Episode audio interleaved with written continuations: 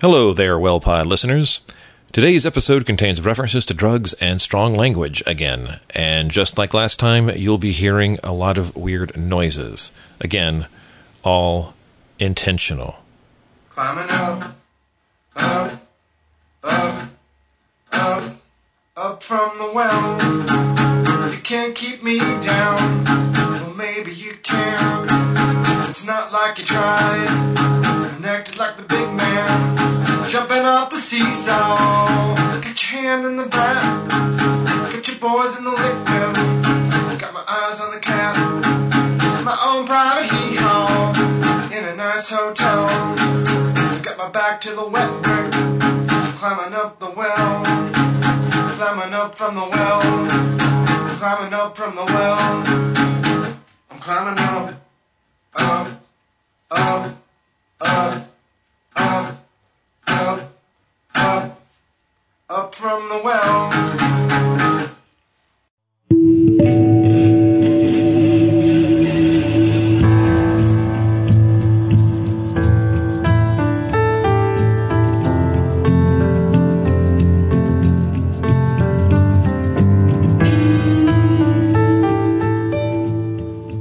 To the Well.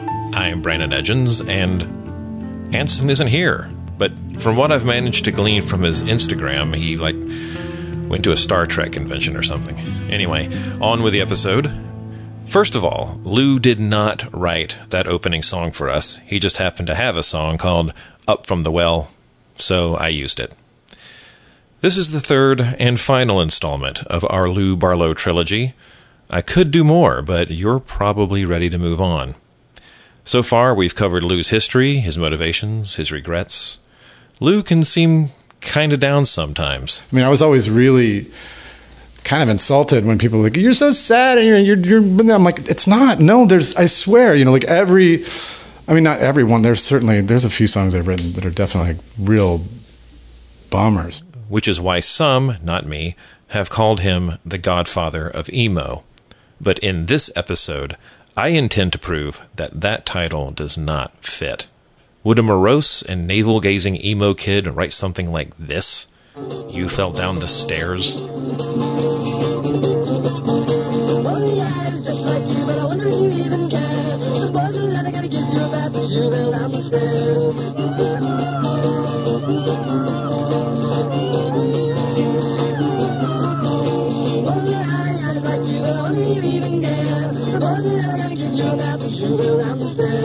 You. As you. Beaver, how are you? Me? I'm his cousin Beaver. Yeah. You don't please me? You're not smart. I mean? Am I dumb? Well, you're going to be a little bit dumber, too, on the police get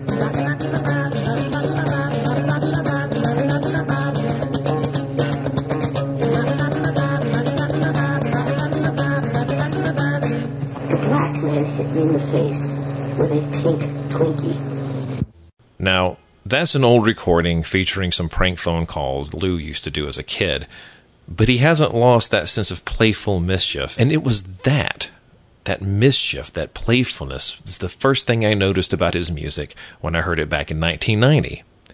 You know, for example, that he would, in a moment of self deluded grandeur, write a song about what it feels like to be a genius. Rest now, Mr. Genius Eyes. Your work has all been done. You speak in special riddles, standing pointing at the sun behind you. There is no. And then follow that with some bleeding heart poetry. I should be free to be what I am, as you should have what you need. But if you see what you need in me, then you can't have what you need. It's not fair to expect that from me. 'Cause that's and then seemed to comment on all of this by mechanically retarding the sound of his own voice, looping the words, I'm a genius. You see, but that's not what I am. I'm a genius. I'm a genius. I'm a genius. I'm a genius. I'm a genius. I'm a genius. Yeah, Lou is pretty self aware. This playfulness, is at the center of today's episode because I don't think it's been given enough attention here on The Well. Creativity is rooted in playfulness and it can take so many forms. Lou has gone on to create music in many different styles. Some of it sounds downright poppy and traditional, but today I'm focusing on a lot of Lou's earliest recordings when he was in his bedroom and playing uh, with himself. I feel good inside about me. I feel good inside about me. I feel good, good, yeah. I feel good inside. Like I would sit and I'd write songs on my four track and record them, and then I would just get absolutely baked and listen back to what I had done, and it was so entertaining. You know, it was just like this. It was like the. It became kind of like the the next level of masturbation. You know, it was so gratifying.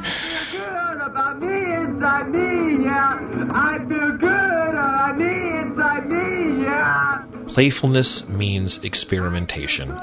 It means sometimes indulging yourself. And a lot of these early home recordings were full of very avant garde tape cut up stuff. The academics would call it musique concrète. Now, I don't know, and I forgot to ask him if Lou ever listened to Edgar Varese or Pierre Schaeffer, but he was surfing the same wave, creating aggressive soundscapes and encouraging happy accidents, just to see what would happen.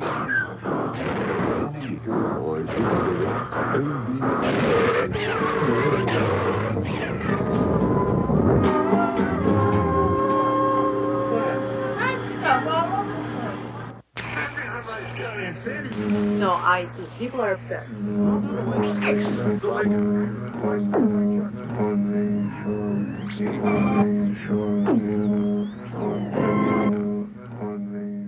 Even his approach to recording more traditional music carries that experimental spirit. Necessity is the mother of invention, and starting out, he didn't have proper recording equipment, so he used what was available commercial tape recorders and a contact microphone from Radio Shack taped to his acoustic guitar, and then purposefully overloading the signal through a home stereo system just to see what would happen.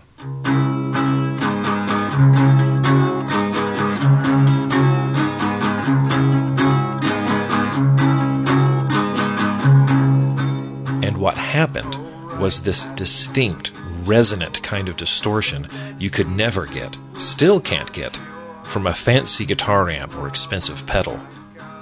Speaking of the experimental side of what I did, I mean, when I did really start writing songs on, I started writing songs on like a four string, you know, on a ukulele basically, a baritone ukulele. And then I would take guitars and modify the strings to, to a four string tuning. And, and I had these ideas of like this lower, this lower, deeper, um, sort of rhythmic strumming based folk music, you know, it's interspersed with like this tape experiments and this kind of like, and I do wish I had just kept doing that. you know what I mean?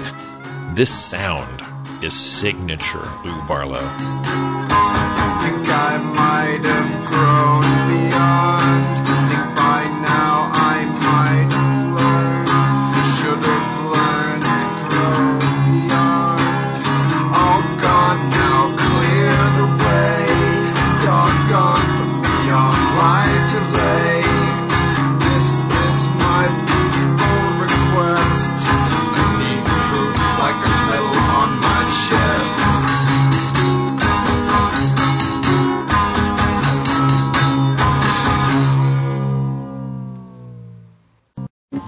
20.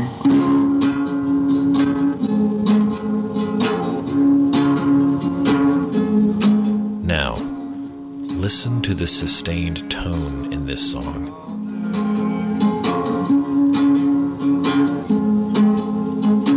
Hear it? What you're hearing is an artifact from the recording process itself, carefully engineered into the recording by the reinforcement of sound by the synchronous vibration of a neighboring object. In this case, the stereo speakers are causing the guitar strings to vibrate and then feed that vibration back into the microphone and it repeats and it repeats and it repeats. It's called resonance. And it's a beautiful sound.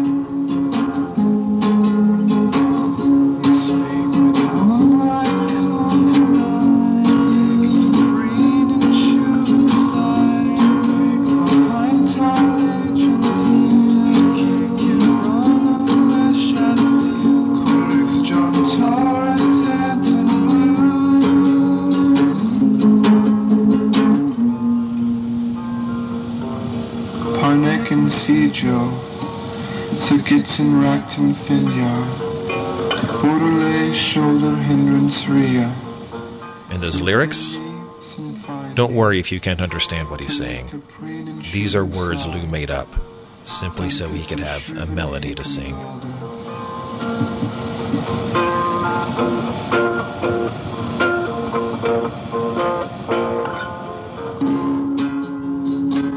There are no rules. Sometimes being creative means being your own audience and going wherever your curiosity leads you because curiosity itself is play. Exploring the perimeter of your environment is part of this. Your duty as an artist and the fun of being an artist is building a huge mental library of sights and sounds. Lou was a voracious collector of music, and it's one of the reasons why he can create music in so many different styles. Yeah, you know, it's kind of like trying to just express, make music that expresses my tastes, I guess. And you have a lot of taste. Sure.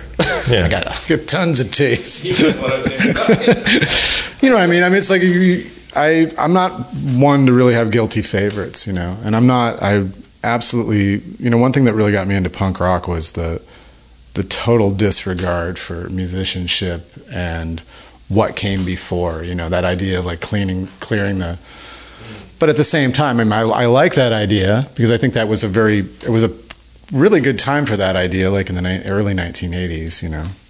It was a really good time for that, you know, kind of attitude and, and really giving, especially for like young people, to be like, look, you don't have to be, you know, the record you make does not have to sound like Roundabout by Yes. And you don't have to be, you know, you don't have to, because at that point, it's like rock music anyway had become very intricate, really. And I just really thought that was very off putting to me.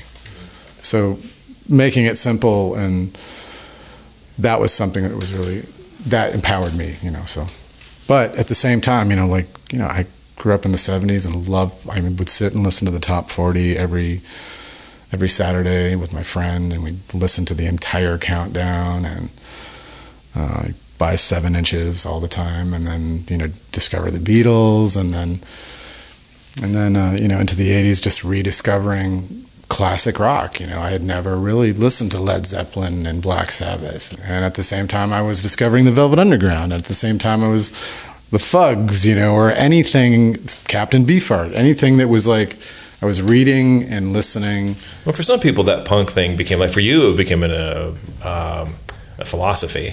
Yeah. But for some people, it became dogmatic. You know, it became like, well, that's not punk. yeah. Can't do that either, right? You know. Yeah, I mean, that's, we, I mean, that was kind of the cool thing also, you know, with Jay, is that we really, we did definitely, we were totally on the same page as far as, all right, done with that. That's stupid. You know, let's listen to the Dream Syndicate now. Let's listen to, How dare you? let's listen to REM. Let's listen to, you know, like let's, let's embrace other stuff.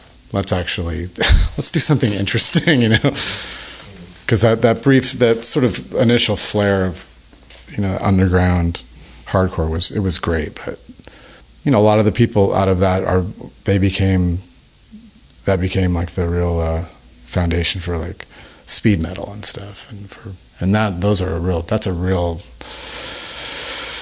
those people are pretty determined, pretty stubborn group of people as well.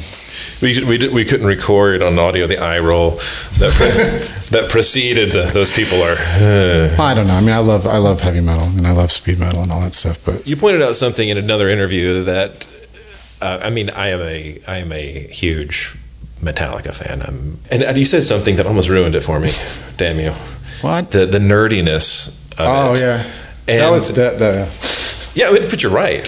You know, oh I I stand by that. I look to this day. I'm like those those are people that barely play their instrument, other than the drummers. I mean, the drummer drummers are obviously it's an incredibly physical thing to do. But when I, I had a friend who got really, we- I had we had the split in high school, and I had a friend named Wayne who really got into Metallica. You know, at the same time I was getting into the birthday party. You know what I mean? Like, so you- that's the you either went. It's like one or the other, and so. But he, when he would play, we actually had a little band together, and when he played, he just barely moved the pick on his like dick, dick, dick, dick, dick, dick, dick, barely, and he was just, and his guitar was like, oh, he, you know, he's wiping it down and putting it into the case, and then play, and I'm like, what? Heavy metal? It's like the most. God, it's the most nitpicky fucking uptight musical form. I was like, this is crazy. Where's the you know where's the physicality? Where's the like just the raw you know? Because I mean, but it, it has that pretense of having all of that, but it has none, or not none. I can't say that, but it. I mean, there's certainly exceptions to that, but in general, yeah, Metallica were a bunch of nerds. It seemed. it's like other than Cliff, I mean, he was cool, but then he died. So yeah, they're all kind of precision freaks. they're precision, yeah, and like real, just and I guess, yeah, I'm not, I'm not a precision guy.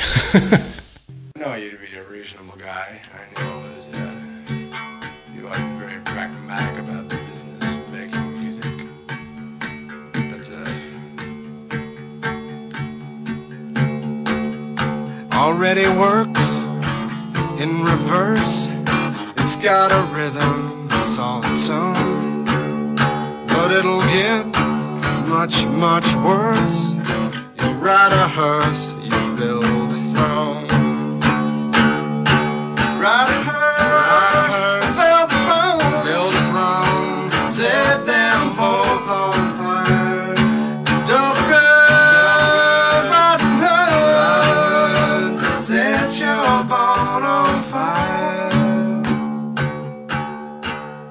but it's also that idea that you can do something the right way. Right. that's the right way, you know. And then I just chafe against that so bad. I'm like, the right way. Mm-hmm. Like what? And even even people who are really into pop music, you know, into this perfection of pop music, you know, you know, and then they they aspire to this, you know, the '60s ideals. I'm like, so much of the '60s was happened because of like chance, and it's a textural thing as well. It's like, and it's it has everything to do with the texture and the and the context of that particular time. It had nothing to do with these people like, you know, this precision. I don't I don't think that had a lot to do with it. Mm-hmm. I mean, in Phil Spector, I'm like for as incredible those as those recordings are and how they're referenced as being absolutely perfect. One of the things that makes them so perfect is the lack of precision. You know, it's the you know, yeah, those in between spots, the misses, the that's kind of where the magic is, right? I mean, like, right? Am I crazy? like, the point you don't take a. I mean, Black Sabbath. I mean, amazing band, but again, precision. Mm-hmm. Not really, you know. it's not really. It actually has a lot. I mean, it's you know, I mean, they, but you know, people manage to take things like Black Sabbath and absolutely, completely drain the blood from it, mm-hmm. and and speed it up and and create these like little nerdy little warscapes, you know, and I mean, it's hilarious, you know, just the. This is a song about being trapped in a coffin. Ah! Okay.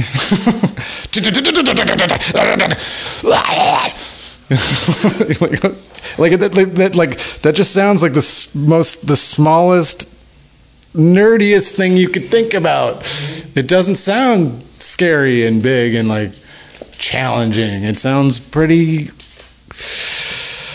tight, Yeah. constricted. You know, it sounds. I feel like I'm in a coffin. I- Playfulness is not being restricted. It means you can look at anything and ask yourself these two words, my favorite two word combination in the English language What if? It can lead you to ideas that start out funny, and in this case, blasphemous if you're Catholic like Lou is, but then becomes something else entirely. Like, what if you had an affair with your brother's wife, and she covers it up with a lie that saves not only you, but all of mankind? In this song, which is the most unlikely and beautiful of love songs I've ever heard. Immaculate conception, yeah, right. Crazy Mary, good that you lied. A test tube baby, seed of the Lord, breaking the law with the man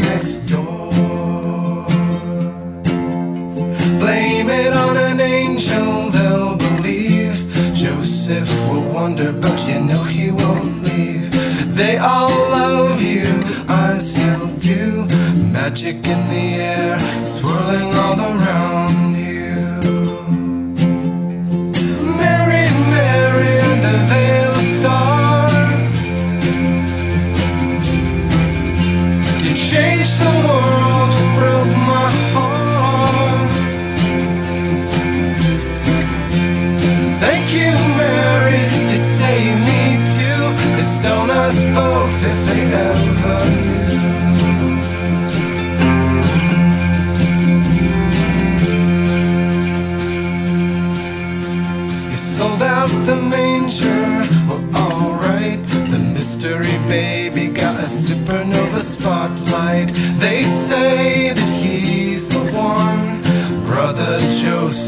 A king for a stepson.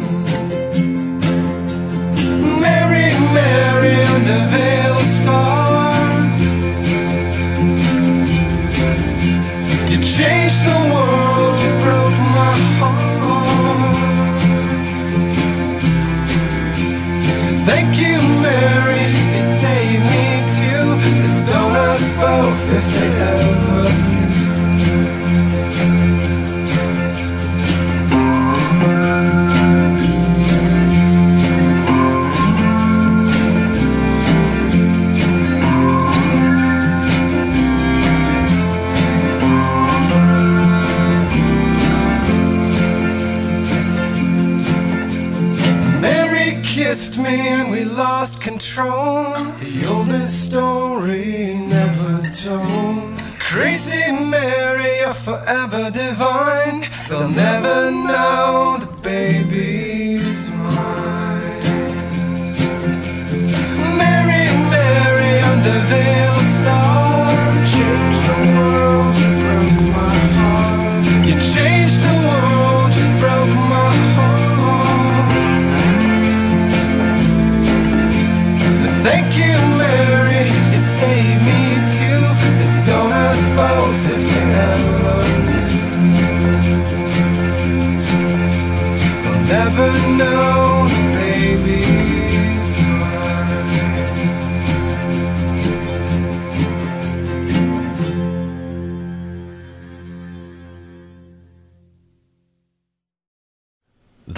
is produced and edited by Anson Mount and myself, Brandon Edgens. Theme music performed by Brandon Edgens based on a composition by Jonathan Meyerberg. For more on all the music in this episode, please visit our website, thewellpod.com. Special thanks to Lou Barlow from the bottom of my heart for all of his music. And please leave us a review on iTunes, and while you're there, pick up some Lou Barlow records. And you know, before we sat down to do the interview, I told Lou I had a terrible headache and that I was having trouble operating my tape recorder. And he gave me some great advice that solved both problems. But of course, it is impossible to press down the play button and the record button at the same time so that my sounds may be recorded while my buttons are not pressed by my own finger while I'm pressing it so they could record. One, two, one, two, three, four. Take an aspirin, take an aspirin, take an aspirin. Take an aspirin.